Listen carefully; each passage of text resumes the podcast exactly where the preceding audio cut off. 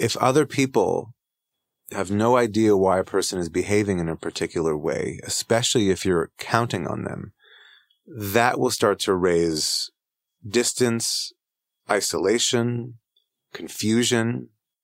And I think what I was trying to get into earlier, which I hear from couples all the time, is that then someone starts to project their own narrative onto the person's behavior. And what people always say is, well, because you don't tell me what's going on, I, I have to think either the worst or I have to assume. and that is probably one of the single biggest things that gets people into trouble when there's a, a lack of information. And so, so much of my professional work, especially when it comes to things like shame, where it takes time, where I'm discovering it with the individual in the moment, where they might just notice their heart, for instance, going faster. They might be able to just simply say, I'm uncomfortable right now. The metaphor that I always use is that that's as if someone's door has been closed. Someone's been banging on it, knocking on it, trying to find a key. And then all of a sudden you start to see a bit of light creep out from the crack and, and there's immediate relief.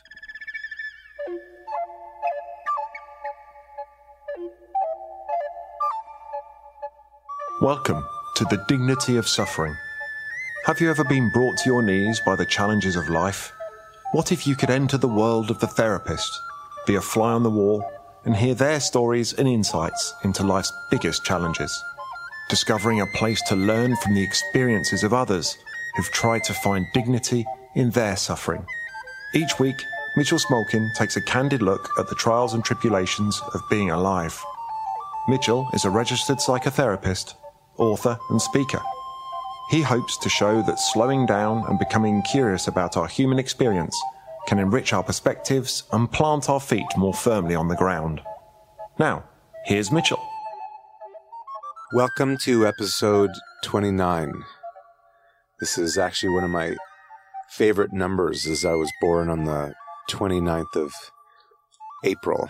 So feels kind of special and uh, also on the verge of 30 episodes. And, you know, as I was contemplating kind of slowing down and reimagining parts of this podcast, more and more people who walk into my office are sharing with me that they kind of get to know me here in this space and feel in some ways that they already know a bit about me before they walk through my door. And it's an interesting feeling. In some ways, it's kind of nice to have this forum to go into aspects of what I love and what I do. It's also a space that's quite personal, and I'm trying not to push myself to perform or create something that doesn't feel germane to my mission Uh, on that note, I'm sort of in the middle of what I've conceived as a kind of three part series looking at shame. And in thinking about today's episode, I thought about maybe conveying some very clear ideas that come from the science of emotion. I was reflecting on the last podcast and realized that I kind of went in many directions and kind of circumambulated around the idea of shame. But for today, I thought maybe of zeroing in on some concepts that are extremely helpful when I'm working and perhaps even when I'm reflecting on myself. And specifically, what I'm referring to is the notion of the way that emotions get organized in the human being. So one idea that we often talk about is the notion of action tendencies. And an action tendency is something that someone might do in response to an emotional signal in their body. So a very clear example, for instance, that happens in relationships all the time is that because underwriting relationships is always a very strong attachment system, meaning there is a lot that is at stake especially if you have a family, especially if you really care about somebody, especially if you rely on them for a whole range of things, emotional comfort, financial support, then when we get into some of the territory of feeling like you have done, let's say, something wrong, or someone comes to you and expresses that you have disappointed them in some way, how one responds to those basic emotions, first of all, varies quite dramatically. Second of all, whether that moment is going to feel kind of repaired and whether it has the potential to even bring two people closer together is highly dependent on one's ability to be able to be present with and understand one's emotional response. So an action tendency can look like somebody, to use the cliche, trying to fix it. You know, somebody feels like they're letting their partner down or letting somebody down at work and they go into a kind of hurried response to fix it because they're worried something bad will happen.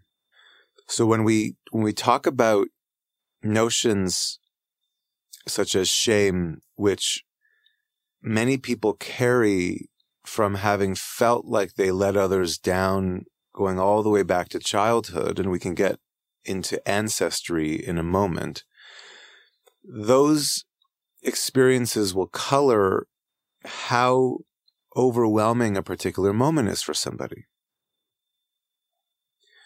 Now, when it comes to ancestry and why this is very important and why there is a huge range of how people respond, is that someone who comes from a family history where people had to survive, people became refugees, people had to leave countries for political asylum, people left because of poverty, people left because of violence, all these historical details are, are extremely important because I was sitting with a friend yesterday and we were, we were discussing the fact that the cardiovascular system, for instance, something as basic as blood pressure or heart rate. We know that when one is in survival mode, these basic systems get elevated in order to send signals to the human being to be vigilant. And I've referenced before on this podcast notions of epigenetics or looking into what's something called diathesis stress, which is when one is in an environment and there are particular signals in that environment, as in something is wrong, how the, the basic nervous system, cardiovascular system respond to the exact same stimuli can vary from person to person and can also be significantly impacted by history.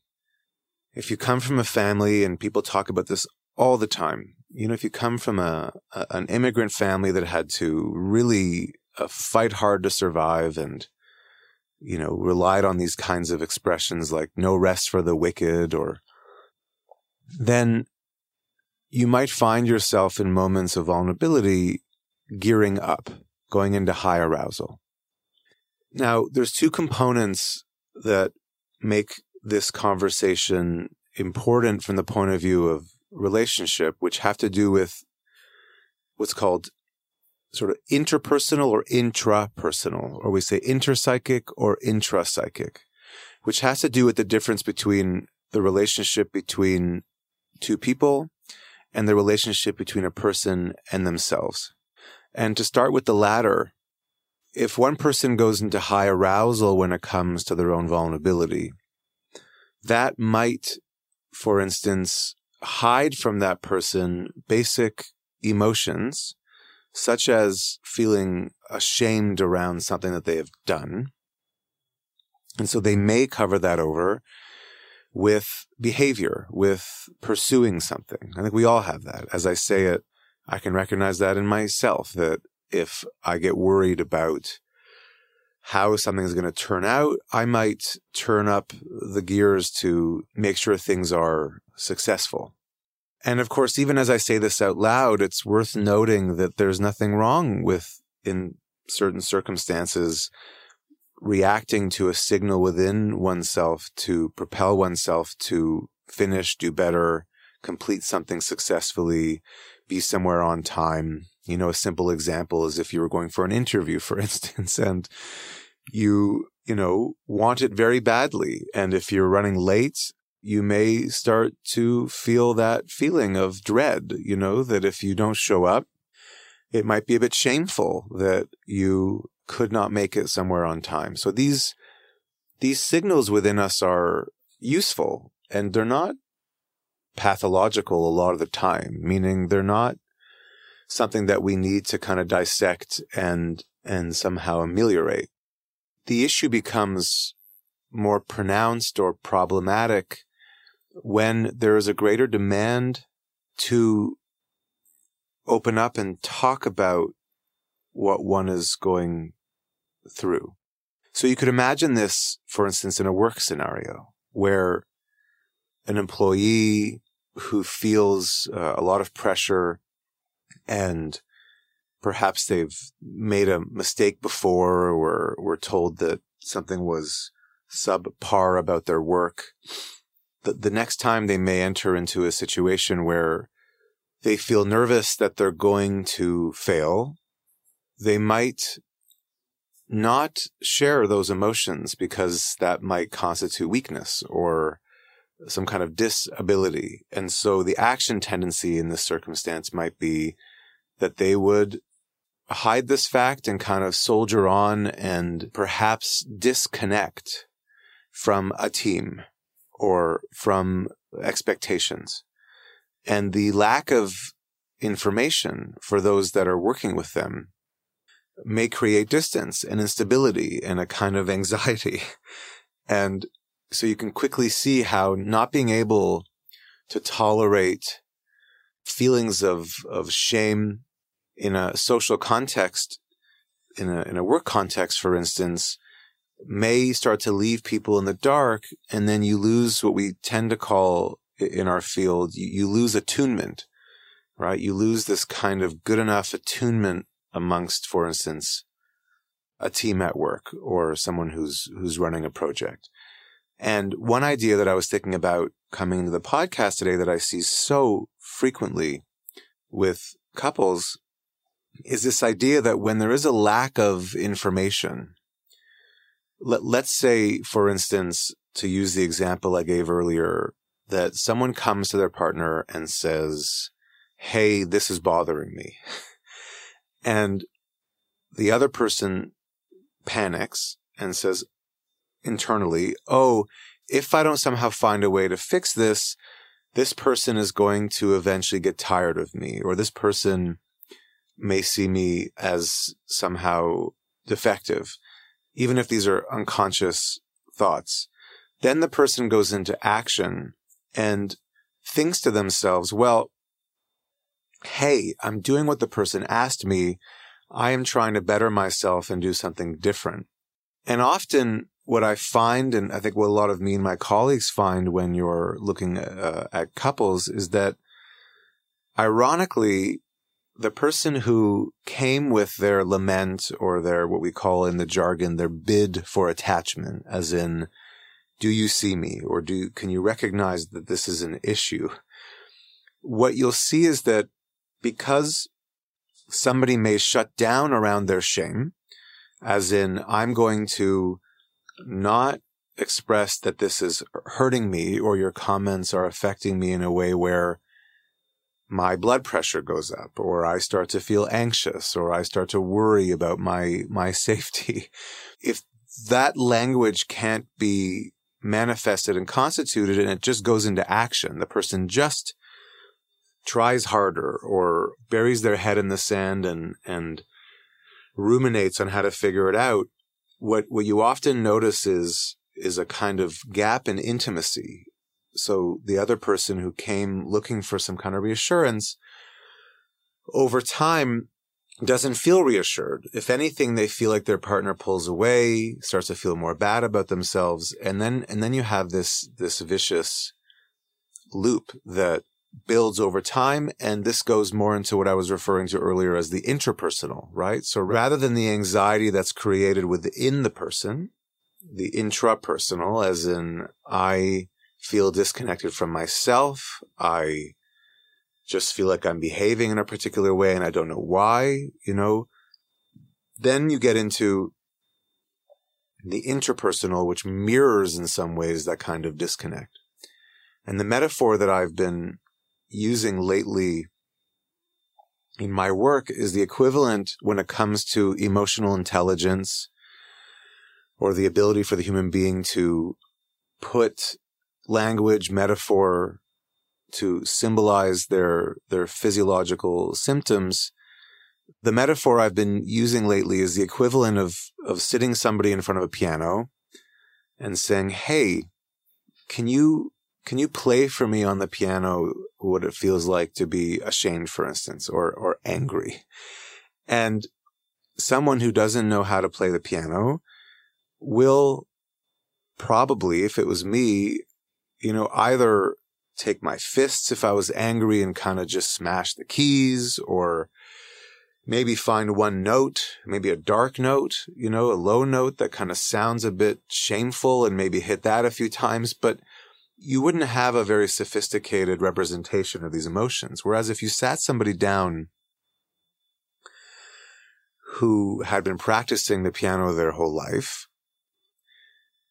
then they would probably be able to imagine a piece of music, for instance, a sophisticated piece of music. If they were a classical pianist, they could probably choose something, Beethoven or Shostakovich, for instance, you know, who wrote during the war, you know, find something quite dramatic that has different levels and tones and parts of it to kind of tell somebody a story about how they're feeling.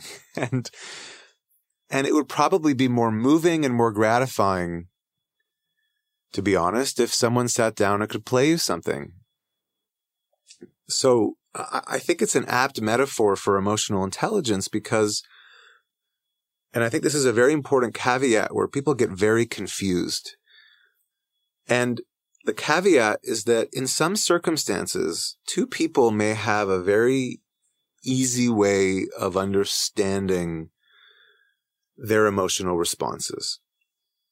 For instance, in some circumstances, if two people grew up in a similar religion, in a similar town or city, had a similar ethnic background, you, you may have a lot more scaffolding around how people behave, why they behave in a certain way. It doesn't mean that people are happy at all. That doesn't create good, solid intimacy just because you're from the same place. But often there will be references that will help somebody orient around, for instance, certain gender identity. You know, it may be expected that somebody, for instance, thinking about more patriarchal cultures, that someone goes off to work and someone is home with the children, and that may not cause a certain anxiety in a, in a family. On the other hand, the more that we start to translate and shift and move and turn things upside down, it may become very important for a person to know how to play the notes on the piano when it comes to some of the ways that they are acting going back to that simple idea of connecting an action tendency to a basic emotion. And if, if other people have no idea why a person is behaving in a particular way, especially if you're counting on them, that will start to raise distance, isolation, confusion. And I think what I was trying to get into earlier, which I hear from couples all the time, is that then someone starts to project their own narrative onto the person's behavior. And what people always say is, well, because you don't tell me what's going on, I, I have to think either the worst or I have to assume. and that is probably one of the single biggest things that gets people into trouble when there's a, a lack of information. And so, so much of my professional work, especially when it comes to things like shame, where it takes time, where I'm discovering it with the individual in the moment, where they might just notice their heart, for instance, going faster. They might be able to just simply say, I'm uncomfortable right now. The metaphor that I always use is that that's as if someone's door has been closed. Someone's been banging on it, knocking on it, trying to find a key. And then all of a sudden you start to see a bit of light creep out from the crack and, and there's immediate relief. And it's so counterintuitive because when we are carrying shame, our nervous system is so exquisitely designed to protect us from pain that we think we're doing everything within our powers to survive it, which is why it feels so injurious when people make comments, especially about things that you feel vulnerable around. To begin to tolerate some of the vulnerability with that and to open up, that's the beginning of relationship, conscious relationship.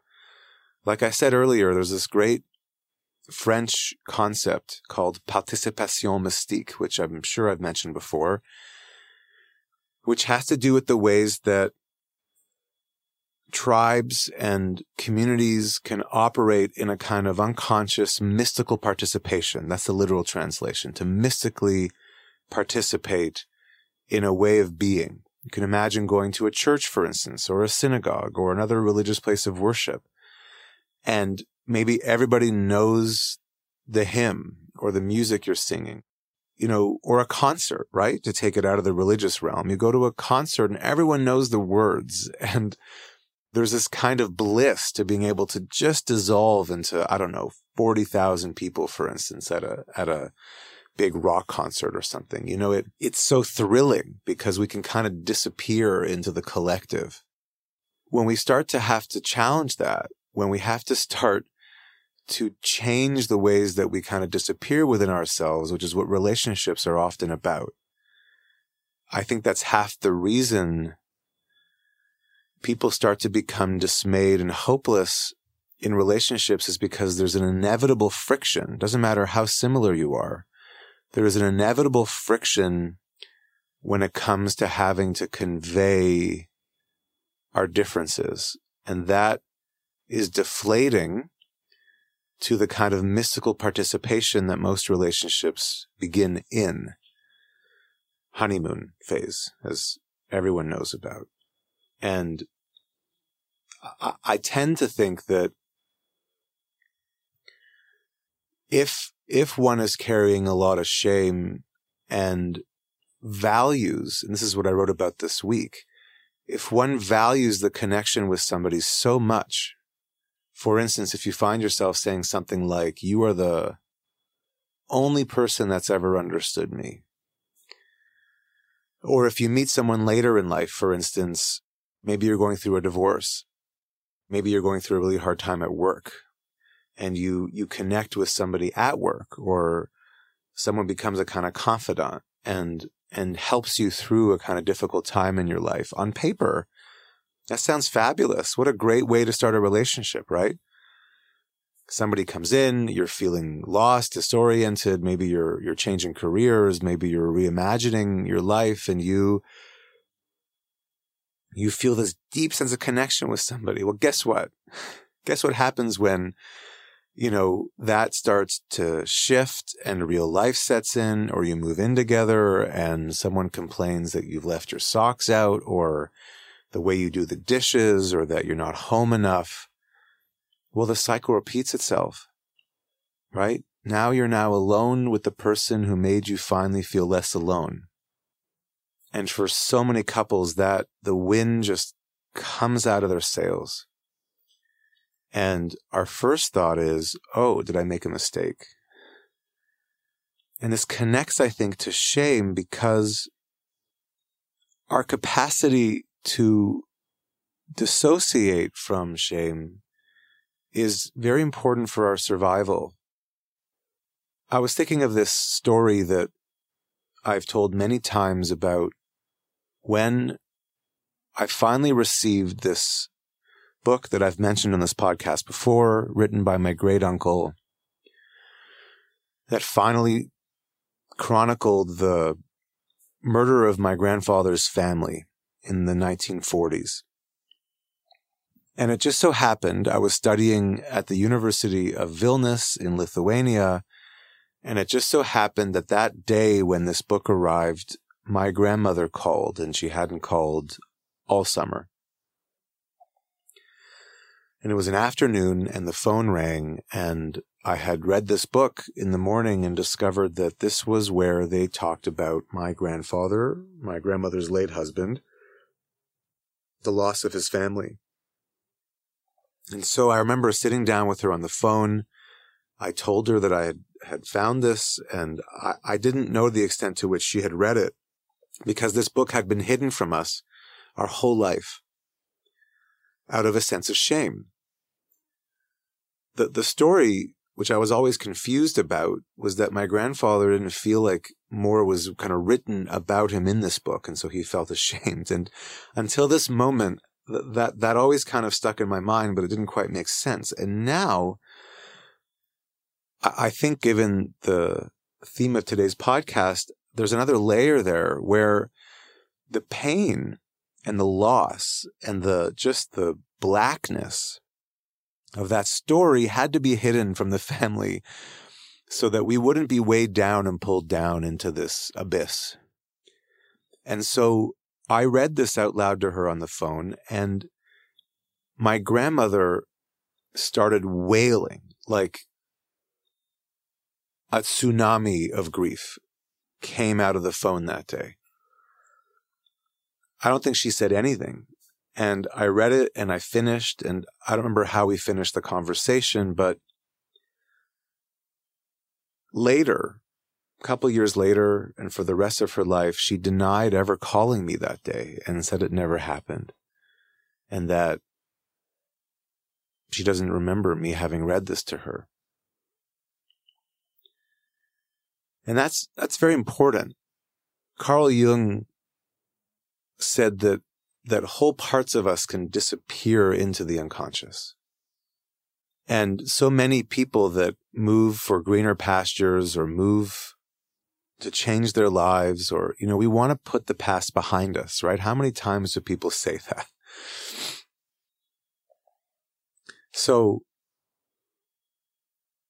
when we're trying to confront these action tendencies in us, which may go back for generations, whether it's in a friendship, whether it's when we're trying to change certain habits in our life, whether it has to do with just pivoting in a certain way, first of all, it's difficult.